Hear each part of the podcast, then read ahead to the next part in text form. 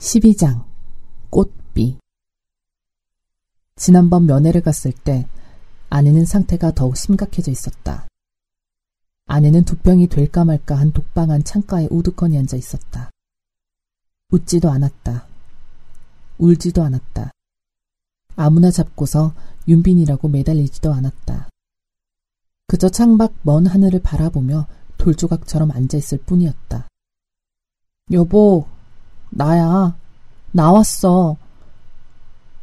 다가가 흔들었다. 그래도 반응하지 않았다. 마치 모든 걸 체념한 듯 눈빛에 남아있던 한 가닥 생기마저 사라지고 없었다.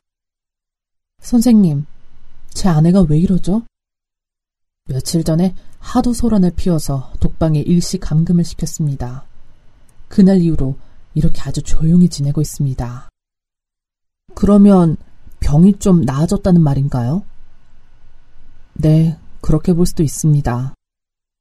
하지만 성혁은 아내의 병이 오히려 악화되었다는 걸 직감했다. 음식은 잘 먹나요?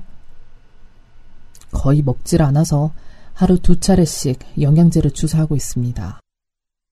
뼈만 앙상하게 남은 아내는 곤충 채집을 해서 말려놓은 왕잠자리 같았다. 움푹 들어간 두 눈만 큼직하게 보일 뿐 몸체는 가느다란 쇠꼬챙이였다. 아내랑 잠깐 단둘이 있고 싶습니다. 네, 그렇게 하세요.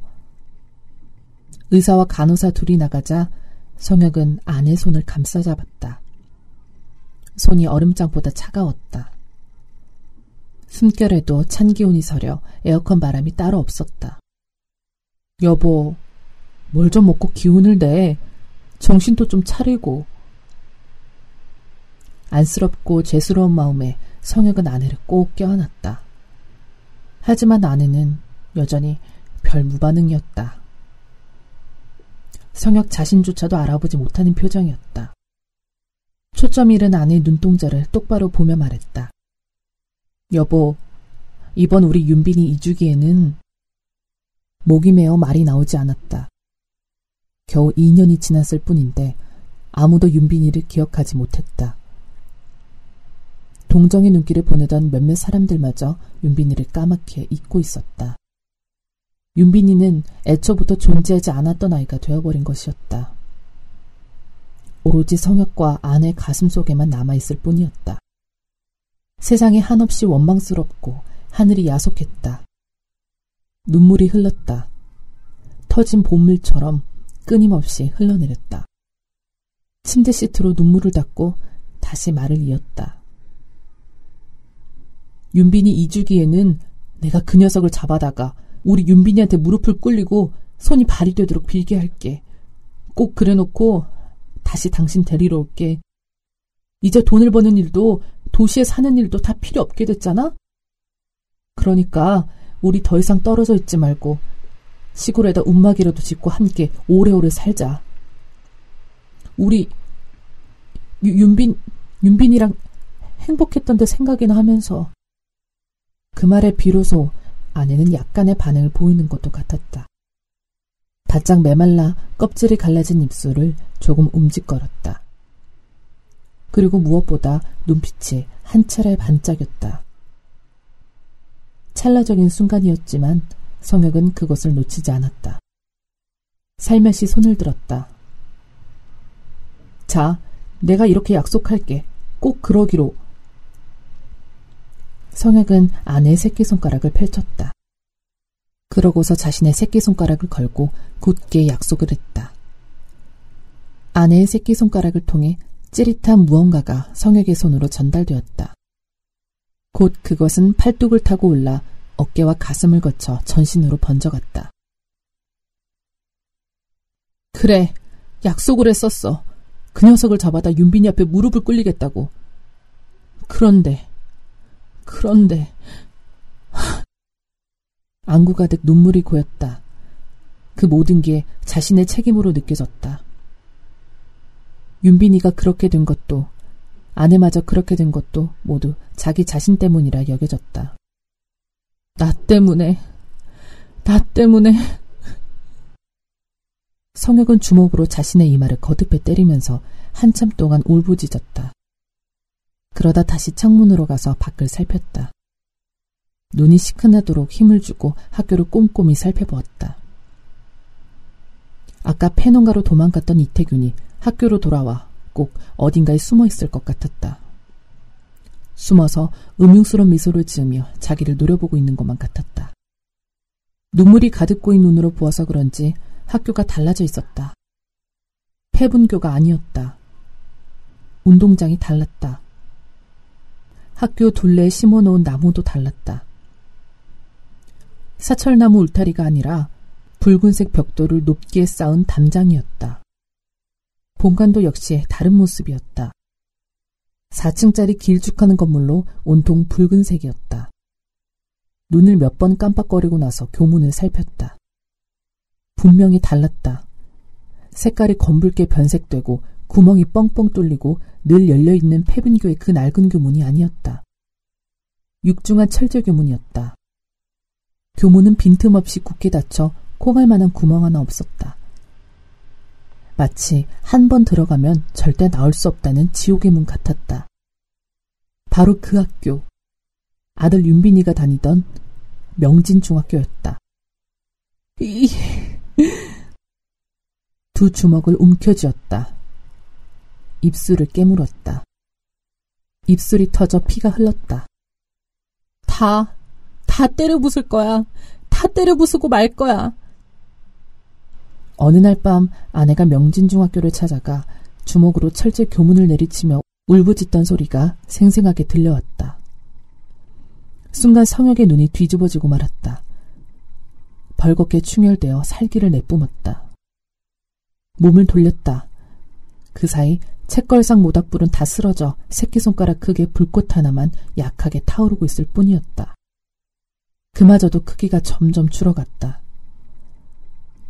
모닥불로 성큼성큼 다가가 책상 다리 하나를 집어들었다. 마포걸레 자루 굵기에 쇠파이프로 디귿자 형태였다. 에이! 그것을 교실 바닥에 힘껏 내리쳤다. 그러자 쇠파이프 일부가 부러져 떨어지고 남은 부분은 마치 작은 하키 스틱 모양으로 되었다. 다 필요 없어. 모조리 때려 부술 거야. 성혁은 눈을 부릅뜨고 어금니를 악문 채 쇠파이프를 마구 휘둘러댔다. 유리창, 교탁, 칠판, 형광 등 액자, 출입문 가리지 않고 닥치는 대로 부수기 시작했다. 더 이상 부술 게 없으면 복도로 나가 다음 교실로 건너갔다. 그리고 또 성난 황소처럼 씩씩거리면서 교실을 철저히 부숴버렸다. 숨이 턱까지 차오르고 온몸이 땀으로 범벅이 되었다. 유리창 파편이 튀어 손등과 얼굴에 수도 없이 박혔다. 그러나 멈추지 않았다. 지치지도 않았다. 어디서 그런 힘이 솟아났는지 알 수 없는 일이었다. 시간이 흘렀다. 태양은 중천을 넘어 서쪽으로 한 발이나 기울었다. 별관동 교실을 다 때려 부순 성혁은 지치 않고 본관동으로 건너갔다. 첫 번째, 두 번째 교실을 초토화시키고 세 번째 교실로 향했다. 세 번째 교실 뒷문에 거의 다 다가갔을 때였다. 성혁은 걸음을 뚝 멈췄다. 가만히 귀를 기울였다. 세 번째 교실에서 사람 말소리가 새어나오고 있었다. 틀림없는 사람의 목소리였다. 선생이 묻고 학생들이 대답을 하는 형식이었다. 누가 수업을? 의아하게 생각하면서 한 걸음을 더 떼어놓은 뒤 벽에 바짝 붙었다. 다시 귀로 온 신경을 끌어모았다. 귀에 익은 목소리였다. 고개를 갸웃거리며 몇 번을 들어보아도 귀에 익은 목소리가 분명했다. 유, 윤빈이? 우리 윤빈이가? 세 번째 교실 문을 활짝 열어젖혔다. 그러나 교실은 텅텅 비어 있었다. 선생도 학생도 아무도 없었다. 낡은 책상 대여섯 개만 삐뚤빼뚤 놓여 있을 뿐이었다. 천장 형광등에는 시커먼 거미줄이 열대우림의 넝쿨 식물처럼 주렁주렁 매달려 대롱거렸다. 그리고 바닥에는 곰팡이가 핀 책무더기와 서류뭉치들이 지저분하게 널려 있었다. 교무실이었다. 이, 이런. 성혁은 교무실로 성큼 들어갔다. 그곳이 교무실이라는 걸 알자 더욱 힘이 솟았다. 분노도 배나 치 솟았다.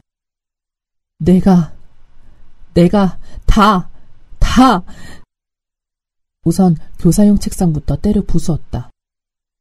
가루가 될 때까지 수십 수백 번을 내리치고 또 내리쳤다. 풀풀 일어나는 묵은 먼지를 고스란히 마시면서 무려 한 시간이 넘게 교무실을 때려 부쉈다. 마지막으로 교감 책상과 그 뒷벽에 걸린 태극기 액자, 교훈 액자를 박살낸 성혁은 숨을 헐떡이며 복도로 나왔다.